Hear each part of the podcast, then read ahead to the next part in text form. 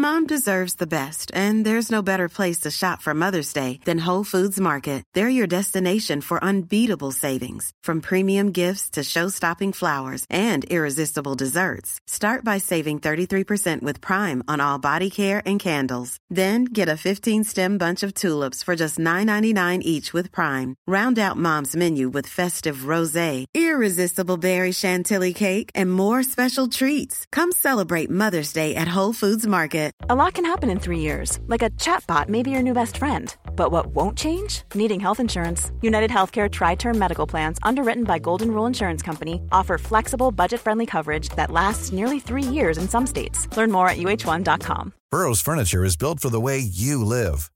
From ensuring easy assembly and disassembly to honoring highly requested new colors for their award winning seating, they always have their customers in mind. Their modular seating is made out of durable materials to last and grow with you. And with Burrow, you always get fast, free shipping. Get up to 60% off during Burrow's Memorial Day sale at burrow.com slash ACAST. That's burrow.com slash ACAST. burrow.com slash ACAST.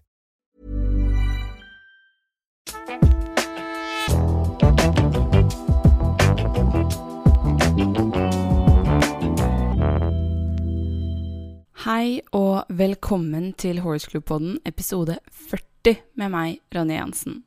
Eh, dere hører sikkert at eh, stemmen min er litt trøtt, og det er fordi at det er tidlig på morgenen. Eh, jeg sitter også i et annet rom enn det jeg pleier, altså det vil være litt mer ekko eh, på denne podkasten, eller i denne episoden, fordi at jeg sitter i stua. Og for dere som er uh, ivrige og observante lyttere, da, så har dere kanskje merket at også podden blir sluppet to timer uh, for seint. Og det er fordi at uh, jeg ble tatt av tidsklemma igjen.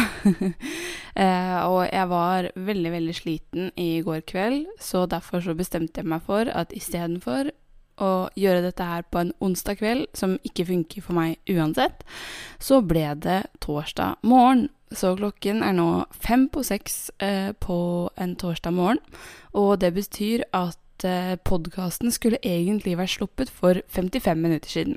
Så det må jeg bare beklage for dere som hadde lyst til å høre på den her på morgenen på vei til jobb, eh, og for sånne som står opp like tidlig som meg. Men jeg håper at eh, jeg blir tilgitt, og at eh, jeg kan levere bedre materiale når flytteprosessen er over. Men i dag så tenkte jeg at vi skulle snakke om eh, paddock, eh, utegang og boks. Fordi eh, jeg er jo midt i gjæring av ny utegang på nytt sted, og jeg har en hel del tanker rundt akkurat det temaet.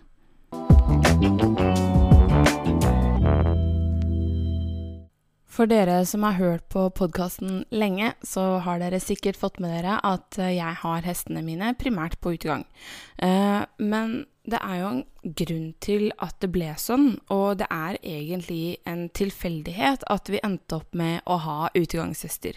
Fordi når jeg var liten, så hadde vi bokser, og vi har til dags dato fortsatt bokser. Eh, vi bygde en ny stall i 2007. Men i dag så bruker vi kun to av ti bokser. Og jeg vet at det er mange som har utegang fordi at man tenker at det er tidseffektivt, eller så er det mange som tenker at man skaffer seg utegang fordi at det skal være tidseffektivt. Eh, og for meg så er det faktisk motsatt. Altså jo, det tar eh, kortere tid å slippe inn og ut hester, fordi at eh, det står Alle hestene står allerede ute. Men når det kommer til møkking, så tar det lengre tid for meg å gjøre på en utegang enn det de gjør på boks. Eh, fordi jeg vender all flisa sånn som jeg gjør på en boks. Altså grunnen til at de står på utegang, handler om dem og ikke om meg. Men i hvert fall så eh, var det sånn at de 2010, tror jeg, om ikke det var bitte litt seinere, nei, jeg, tr jeg, tror det var i 2010, så valgte vi å la hestene våre begynne å gå på utegang. Eller vi hadde en oppstallør som eh, ønsket utegang fordi at hun hadde to hester med luftveisproblematikk. Så hun laget seg en utegang i vår eh, møkkakjeller, rett og slett. Um, der gikk det da to små ponnier som hadde problemer med luftveier.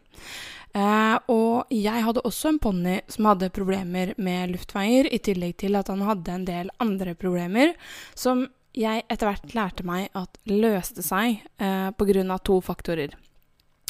Men i hvert fall, eh, vi bygde da utegang i sånn 2010-2011, når jeg gikk på videregående. Um, og da satt var det Surfer. Eh, surfer, den hvite ponnien som jeg har snakka om i noen tidligere episoder, som hadde da astmatendenser. Altså han hosta hvis han sto for lenge inne, hvis det var dårlig luft, eller hvis naboen hadde kutteflis, altså flis som støver. Um, så vi starta først med trepellets allerede da, um, fordi at vi prøvde å skape et bedre inneklima. Vi hadde god lufting og ventilasjon i stallen, og bestefaren min satte inn ventilasjonssystem. Uh, men det ble liksom ikke helt bra. Så vi prøvde da å Eller det vi la merke til, det var at når han sto på beite, så følte han seg bedre. Han hosta mindre når han sto på beite på sommeren, enn det han gjorde når han sto på boks på vinteren. Så vi endte opp med da å bygge en utegang, eh, og han ble stående på utegang. Um, men det som vi også hadde hatt problemer med, var at han fyllet veldig i be beina uh, når han sto inne på natta.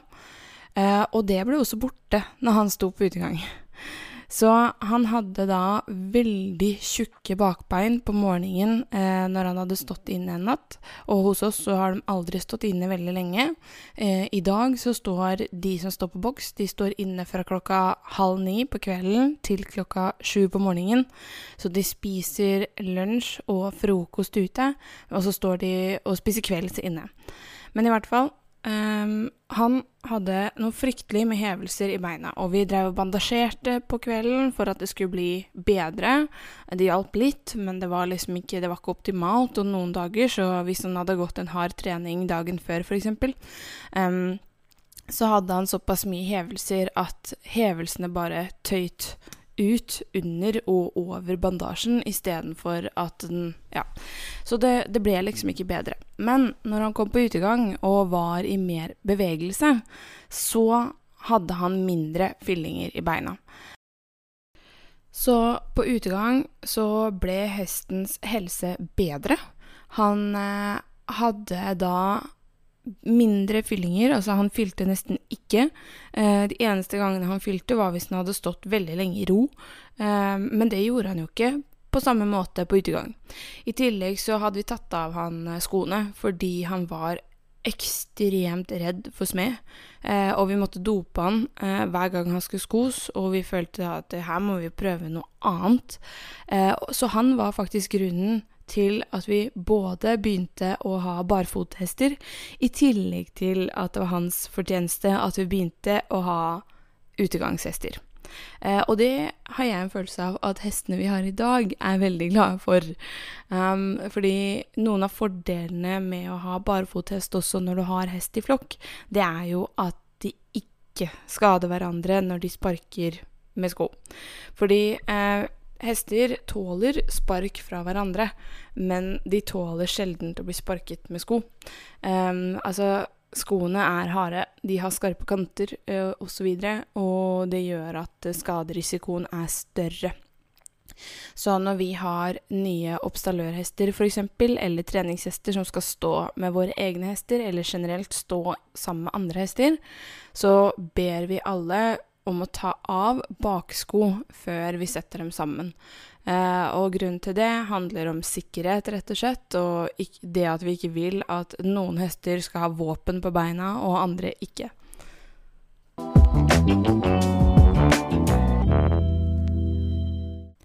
Jeg vet at veldig mange tenker at ja, men hesten min vil jo inn. Fordi at så fort det begynner å bli mørkt, så begynner de å mase om at de vil inn. Eh, men det må man også huske på at er et behov vi har skapt. Samtidig så tenker jeg at det er definitivt noe sannhet i det, fordi om man har innført boks riktig, um, så tenker jeg at det definitivt er et positivt supplement for hestene. Uh, Surfer, min gamle ponni, han hadde jo vært boksehest i 15 år før jeg satt han på, på utegang. Uh, og utegang handla jo om hans helse, altså hans bein og hans hoste. At han skulle få lov å bli en gammel hest. Men på vinteren så var det flere ganger hvor han tenkte at uh, jeg vil ikke ut igjen. Uh, for jeg hadde tatt han inn, han hadde fått stå inne og spise litt kanskje, eller vi hadde trent. Uh, og så setter jeg han ut igjen rett etter trening. Og det skjedde flere ganger, men spesielt på vinterstid, at han ikke hadde lyst til å gå ut igjen. Så når han skjønte at vi var på vei ut i paddocken og ikke på vei ut på tur eller gjøre noe annet spennende, så begynte han å stoppe så han begynte å stoppe på veien ut, og jeg måtte nesten tvinge hesten til å gå ut i hagen igjen. Eh, og det jeg gjorde da, det var at da lot jeg han ofte komme inn og stå inne igjen. Og det var ikke sånn at han da fikk mat når han kom inn, men han hadde et behov for å stå inne og hvile. Og det skal man ikke kimse av at eh, noen ganger når hester eh, er i fangenskap, så har de lært seg at det er visse ting som er lettere å gjøre alene enn sammen med andre hester.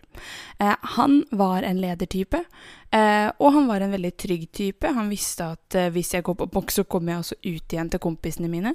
Eh, og det som skjedde da, var at han ville inn for å hvile. Og det er noe jeg har sett igjen på ganske mange hester, også mine unge hester som aldri har vært bokshester, eh, at de kommer gjerne inn for å sove og hvile og spise. Um, men de står jo ute ellers hele døgnet.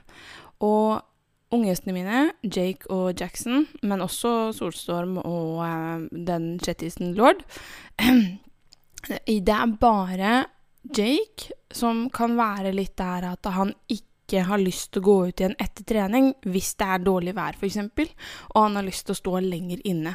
Men han har aldri i hele sitt liv stått på boks på natt. Han har stått inne på boks på natt, skal vi se, eh, to nyttårsaftener. Eh, og han har stått inne på boks eh, en, Nei, to netter sammen med en annen hest som selskap. Det er det. Så totalt eh, fire netter i hele sitt liv. Eh, men han har ingen problemer med å stå inne på boks, han syns det er kjempekoselig, han.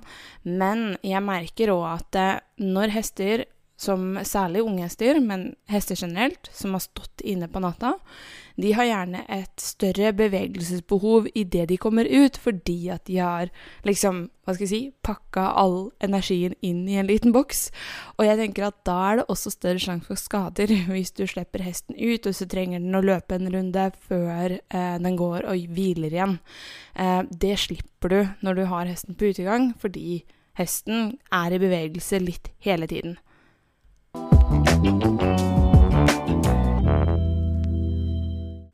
En av de andre årsakene jeg tror er grunnen til at eh, mine hester ikke har lyst til å gå ut igjen i perioder, det er mangel på stimuli. Eh, altså, mine hester de har grusa uteganger. Eh, de har tørre liggeskjul, så det er ingenting som tilsier at det er ukomfortabelt å være der ute.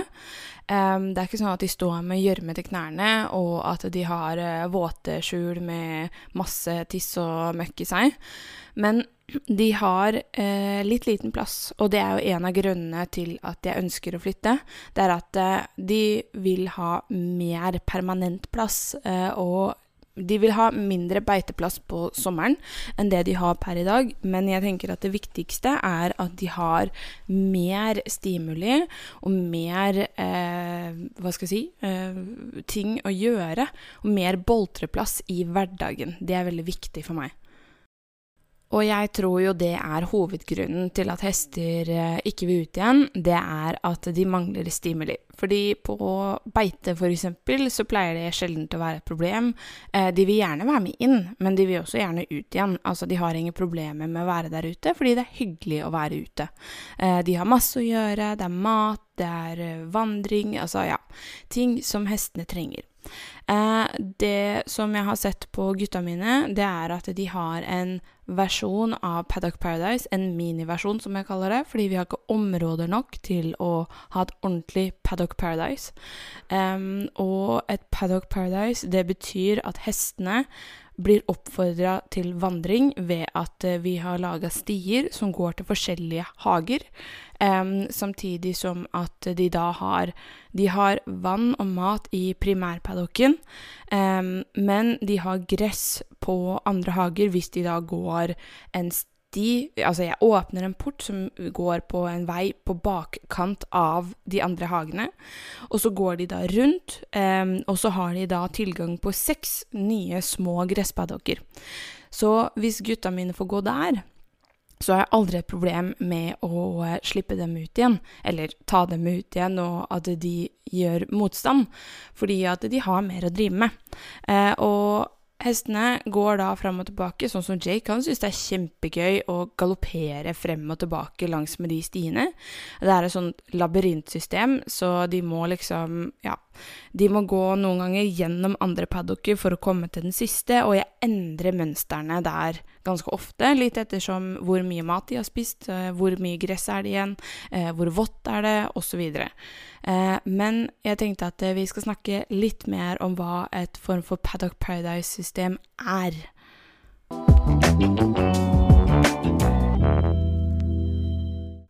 Paddock Paradise handler om at uh, man har laga et system for å oppfordre hesten til vandring. Altså, hester skal egentlig gå opp mot to mil per dag, eller per døgn.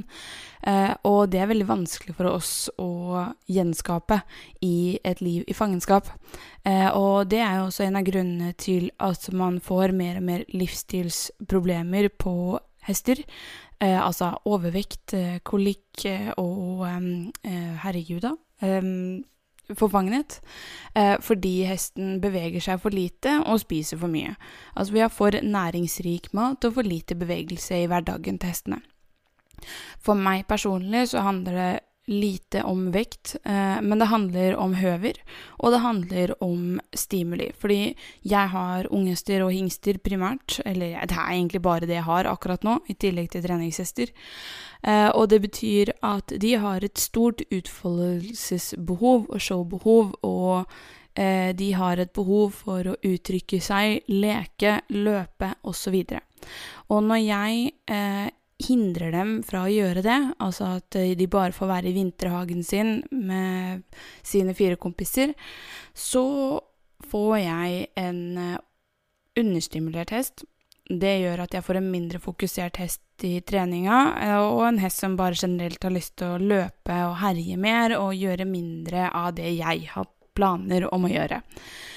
Um, så jeg prøver å oppfordre til et form for Paddock Paradise-system, hvor jeg lager da stier og åpninger eh, som får hesten til å bevege seg mer. Eh, og hos oss da, så vil det være at de går fra grus til gress, og de får også endra underlag, noe som jeg har sett at er veldig positivt både for senere ligamenter, men også for høvene. Um, jeg på det nye stedet kommer til å ha fem forskjellige paddocker som hingstene kan bruke. Eh, og så har de et litt større beite. Tipper at beitet er Altså, det er ikke kjempestort, fordi området der er ikke så digert. Men kanskje fire mål med, med beite i tillegg, som de kan få liksom ut og løpe litt på, spise litt gress osv. Så, videre. så jeg har da driver nå og bygger paddock-systemer som gjør at jeg kan åpne til ulike grushager, sånn at de får litt å utforske, ting å gjøre, mer plass å løpe på. Eh, og jeg ser at hestene bruker det ganske eh, flittig her. Eh, og her hjemme, eh, på min gamle stall, så har vi mindre paddocker enn det de kommer til å ha på det nye stedet. Um, og allikevel, selv om de har mindre paddocker å løpe til, så bruker de det jo også for å nesten leke sisten. Så jeg ser at eh, gutta de kan galoppere frem og tilbake inn i de små hagene, finte hverandre, gjemme seg for hverandre, eh, løpe ut igjen, tilbake til grushagen. Altså, de, de, leker og bruker systemet, og jeg ser at de beveger seg mer enn det de gjør når de bare står i vinterhagen. For når de står i vinterhagen, altså bare den grusdelen de har, så ser jeg at de leker og beveger seg mindre, bruker mer tid på bare stå inne i skjulet og kjede seg eller hvile og sove. Eh, og da betyr det at jeg trenger å gi dem mer stimuli i trening. Eh, men jeg føler da at jeg får mindre konstruktiv trening og mer, hva skal jeg si, trening som bare skal dekke hestens behov, noe som er en bra ting, men jeg tenker at hvis jeg kan eh, sørge for at hesten har det bedre i hverdagen, eh, og at den har mer bevegelse i, på sin fritid, eh, så kan jeg òg rettferdiggjøre at jeg har lyst til å jobbe med mer ting som er mer relevant for meg.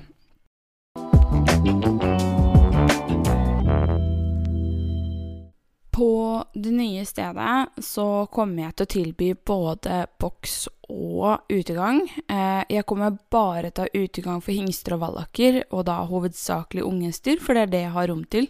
Eh, og der er det en løsdrift, så det vil si at de går inn i en liggehall som er inne i selve stallbygningen, eh, hvor de da har fôr og automatisk vannkar. Og så har de da paddock-systemene sine ute.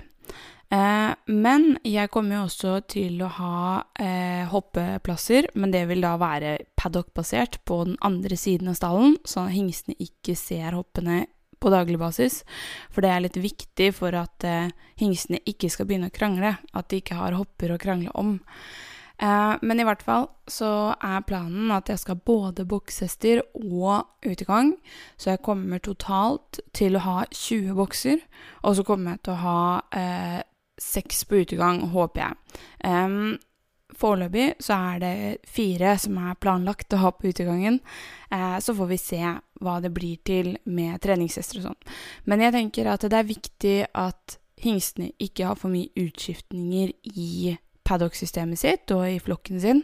Um, så hvis det er noen som har lyst til å ha unghest på utegang, altså en åring eller toåring eller treåring, som skal være i fire måneder eller lenger, så vil det være plass i hingstepaddocken vår fra eh, 1. november, egentlig. Så har man lyst til å ha hest i innridning eller bare oppbevaring, altså helpensjon, så er det i hvert fall muligheter for det, da.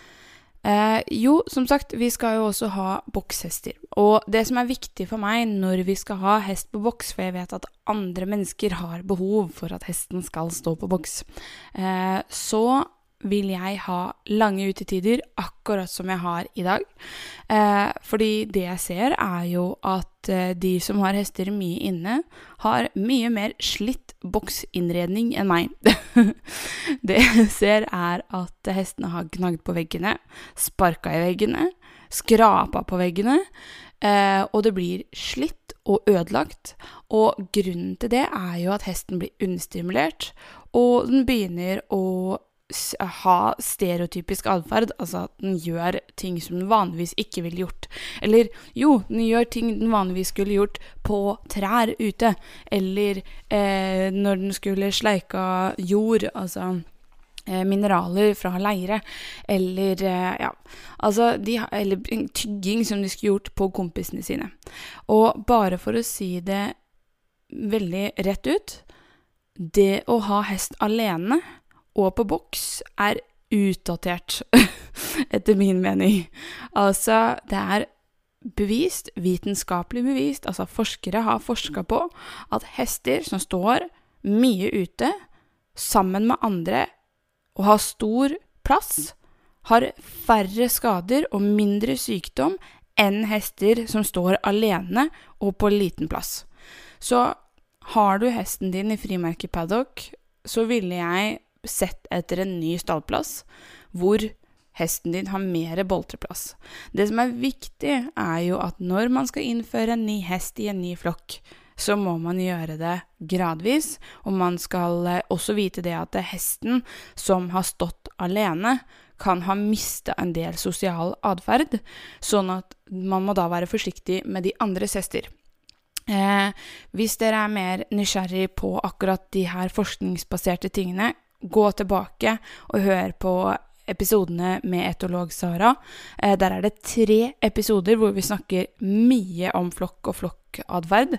Eh, og jeg syns den episoden var veldig spennende, og jeg syns det var så utrolig deilig at min hva skal jeg si, magefølelse og erfaringsbasert eh, Eh, eh, hva skal jeg si, forskning eller teori har vært riktig.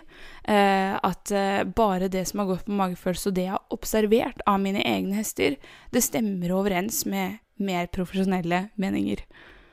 Alle hester som skal være oppstallet hos oss, de skal ha utetid fra sju til halv ni. Altså de skal spise to måltider ute og ett inne. Eh, I tillegg så skal de gå med minimum én annen hest. Eh, om jeg har plass til det, så vil jeg gjerne at de går i gruppe på tre for å unngå flokkavhengigheten. Fordi at noen ganger, hvis du bare setter to og to sammen, så kan de få litt mer separasjonsangst eh, i en innkjøringsperiode. Men samtidig, det er bedre at de går med én annen enn at de går med ingen andre. Um, vi har hester i alle prisklasser og i alle raser. Altså, det har ingenting å si. Hesten bryr seg ikke om den prislappen, så jeg tenker at vi som mennesker må heller sørge for å forsikre disse hestene, sånn at hvis det skulle oppstå skader, så For det, det gjør det uansett. Det er vitenskapelig bevist at hester som står alene, som er i lite bevegelse annet enn under trening, har mer skader og sykdommer enn hester som har en mer aktiv livsstil og mer utetid og mer andre hester. Fordi hester er ekstremt sosiale, og ja De fortjener det. Vi er i 2021. Jeg syns at hestene fortjener andre kompiser. Vi er forbi den tiden hvor de skal stå alene og være på isolat.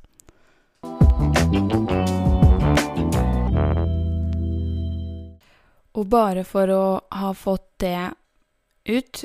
Jeg har ingenting imot de som eh, har hest på boks, eh, som har hest alene, fordi jeg tenker at vi lærer så lenge vi lever, og vi har alltid prøvd å gjøre det som er best for vår hest ut ifra den kunnskapen vi innehar fra før.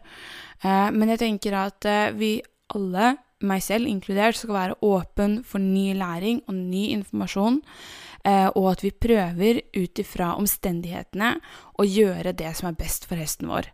Eh, og som jeg sa, det å ha hest alene og det å ha hesten isolert fra andre hester, det er utdatert kunnskap. Det finnes så mye forskning som backer opp det jeg sier, at det er sunnere og bedre for hesten å være med andre. Det er sunnere og bedre for hesten å ha mer utfoldelsesrom. Eh, og derfor så er det det vi skal prøve å Hva skal jeg si? Eh, oppnå. Vi skal prøve å oppnå akkurat de tingene der. Og så vil jo det selvfølgelig være en overgangs periode fra å ha det gamle, utdaterte hesteholdet til det nye. Men jeg stoler på at dere som har hest, prøver alltid å gjøre det beste for deres hest ut ifra de forutsetningene dere har, rett og slett. Og jeg tenker òg at de som eh, hører dette her, og som kanskje har hesten alene nå, går an å snakke med stalleier og høre er det mulig at vi slår to paddocker sammen, så hesten min kan få en kompis. Eh, det går an å bytte stallplass. Eh, og hvis ikke det, så er det veldig synd. Men jeg tenker at eh, det fins muligheter hvis man jobber for det. Eh, eller søker om det. Og det er ikke sikkert at man finner en ny stallplass det neste halvåret. Men hvis man har øyne og ører åpne og er villig til å eh, finne andre løsninger, så finner man andre løsninger. Eh, jeg selv har vært på jakt etter en ny stall siden jul i fjor, eh, fordi at jeg ønsker mer plass for min, eh, hestene mine. Jeg ønsker bedre treningsfasiliteter. Og det tok Jeg har vært på sikkert ti forskjellige staller og sett på forskjellige anlegg. Jeg har vært og sett på forskjellige eh, Altså hvor jeg kan drifte hele, deler, eh, kjøpe eh, Altså, jeg har sett på så mye forskjellig det siste året. Til, blitt tilsendt sikkert 20-30 Nei, mer. Sikkert 50 gårder, eller linker i hvert fall, av folk som har anbefalt meg, men det er ingenting som har tilfredsstilt mine behov. Nå føler jeg at jeg er ganske nære. Altså selvfølgelig, det, jeg kunne fortsatt hatt mer plass, eh, men det får bli til fremtiden. Eh, dette er bedre enn det jeg har fra før, eh, og jeg håper at hestene mine vil trives. Eh, jeg driver og lager et nytt paddock-system der borte, som jeg har sagt før, at jeg skal lage en versjon av Paddock Paradise, men det blir ikke så stort som det burde være. Men samtidig, det er større enn det de har. De får mer plass til å bevege seg. De får gress hele året, de har grus hele året, eh, og de får generelt bare Jeg tror det blir veldig bra. Men i hvert fall, nå er jeg nødt til å avslutte, for nå er det et kvarter til jeg bryter løftet mitt om at jeg skulle slippe denne podden innen eh, Hva skal jeg si? Eh, før det har gått to timer over tiden. nå har det gått én time og 42 minutter.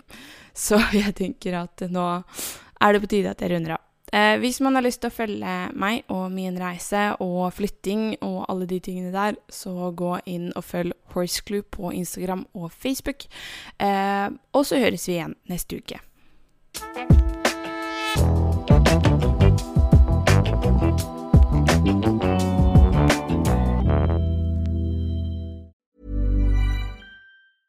Mom deserves the best, and there's no better place to shop for Mother's Day than Whole Foods Market. They're your destination for unbeatable savings, from premium gifts to show-stopping flowers and irresistible desserts. Start by saving 33% with Prime on all body care and candles. Then get a 15-stem bunch of tulips for just $9.99 each with Prime. Round out Mom's menu with festive rosé, irresistible berry chantilly cake, and more special treats. Come celebrate Mother's Day at Whole Foods Market. Flexibility is great. That's why there's yoga. Flexibility for your insurance coverage is great too. That's why there's United Healthcare Insurance Plans.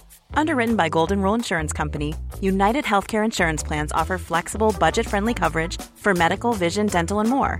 One of these plans may be right for you if you're, say, between jobs, coming off your parents' plan, turning a side hustle into a full hustle, or even missed open enrollment. Want more flexibility? Find out more about United Healthcare Insurance Plans at uh1.com. Mom deserves the best, and there's no better place to shop for Mother's Day than Whole Foods Market. They're your destination for unbeatable savings, from premium gifts to show-stopping flowers and irresistible desserts. Start by saving 33% with Prime on all body care and candles. Then get a 15-stem bunch of tulips for just $9.99 each with Prime. Round out Mom's menu with festive rosé, irresistible berry chantilly cake, and more special treats. Come celebrate Mother's Day at Whole Foods Market.